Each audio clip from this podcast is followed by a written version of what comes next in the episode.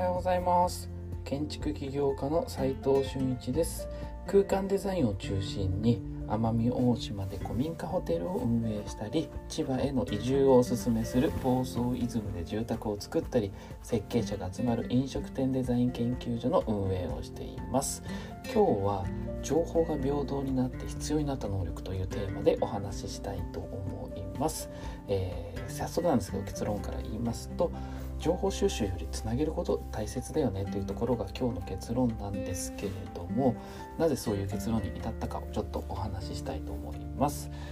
インターネットによって情報収集が、まあ、とても簡単になったのはもう周知の事実で誰でも同じような情報が得れるようになっていますというのが今の現状だと思います。ただ、えー、情報収集だけやってねこうやって気になってる人が結構多いなと思っていて例えばですね設計のコンセプトとか、まあ、情報収集ってのは画像も情報収集なんでこういったお店が作りたいよね飲食店が作りたいよねってなった時にどうしてもですねまあお客様の趣味趣向もしくは、えー、これから必要な飲食店の在り方みたいなものをイメージでバーッとこう収集したり、えー、他のベンチマークとするお店を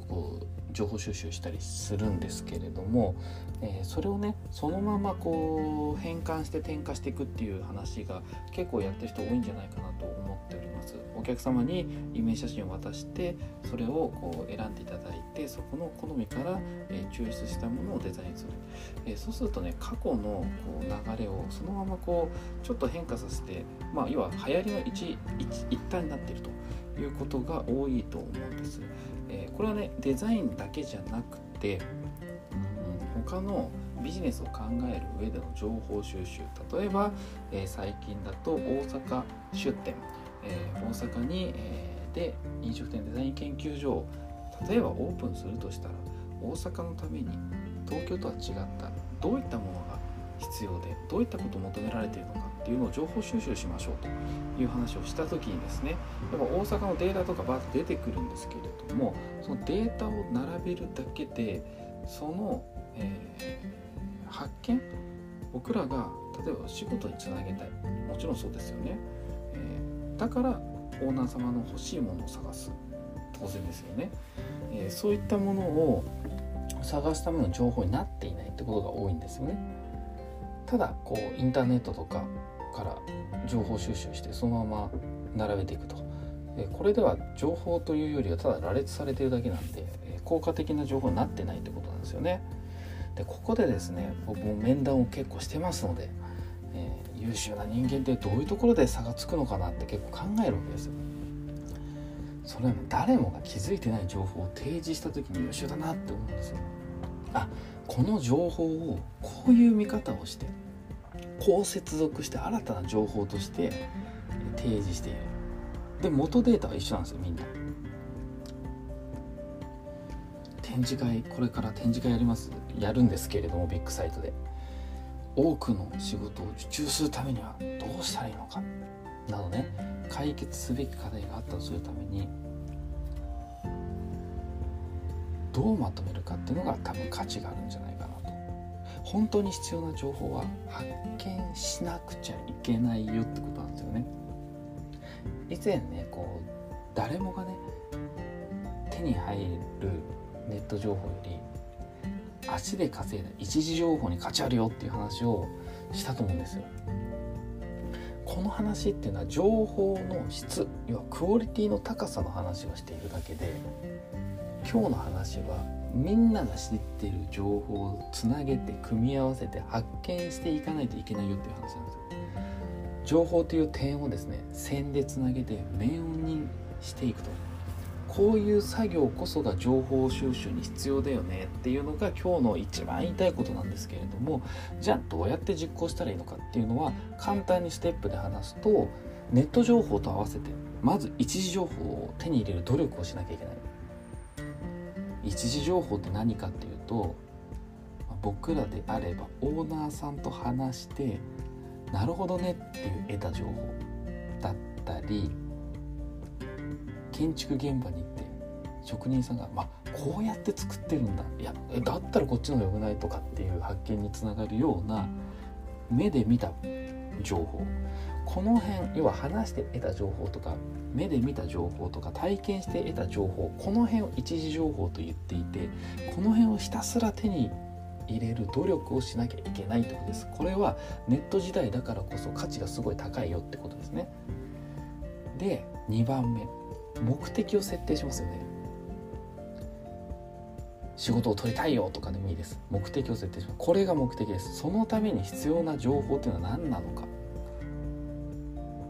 っていうのを集めていく。ってことですよね。いや目的設定して必要じゃない情報もいっぱいあるんですよ。超いっぱいほとんど必要ないかもしれない。情報。だけどそれをピックアップしていくっていう作業がめちゃくちゃ重要。これが2つ目。3つ目。情報同士をつなげて新しい情報に変えていく。これが重要なんですよね。限られた情報というか中で必要だなと目的に達して必要だよなこれって思った情報を選んだ上でどのような流れを作ってどうつなげてこういう見方をしていったらどうですかと。お客様に出した時になるほどねこれはもしかしたら価値があるかもしれないそうかもしれないってなった時に初めてじゃあ君にお願いしますっていう仕事につながったりするということです。要はね注意すべきことは情報を集めすぎないと集めすぎると分からなくなるからですね。情報はめちゃくちゃいっぱい落ちていますのでそれを選定する能力が必要なのとつなげる能力が必要だよというのが今日の結論になってきます。今日は情報が平等になって必要になった能力というテーマでお話ししました、え情報はね収集より点でから面にしていく点線から面にごめんなさいしていくっていうこうねつなげていく、えー、そして新たな情報に変えていく、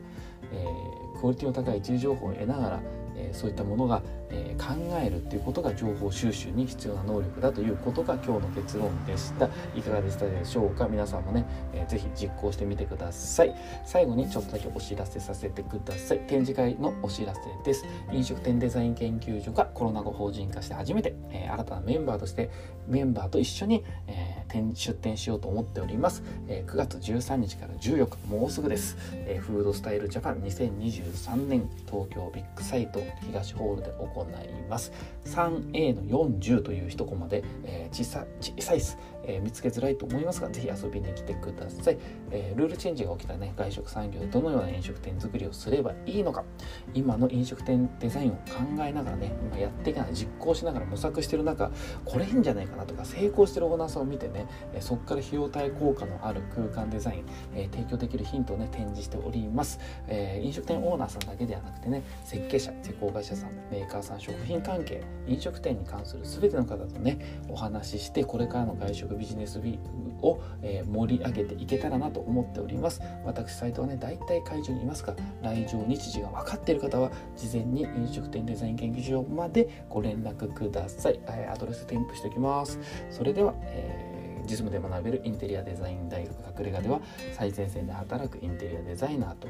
施工者オーナーさんとのリアルなやり取りを LINE で見てます。実践的な内容になっておりますので興味がある方は是非参加してみてください、えー、他のメンバーとコミュニティに入りたい方はオープンチャット入ってみてください。弊社ハーミットクラブデザインが運営しております。飲食店デザイン研究所景色暴走イズムなどなど各種ブランドのお仕事に興味がある方はまずはインターンもしくは外注メンバーとしかまずは募集をしておりません、えー、正社員、えー、取締役もろもろなりたい方は、えー、まずはインターンもしくは外注メンバーに入っていただいてそこから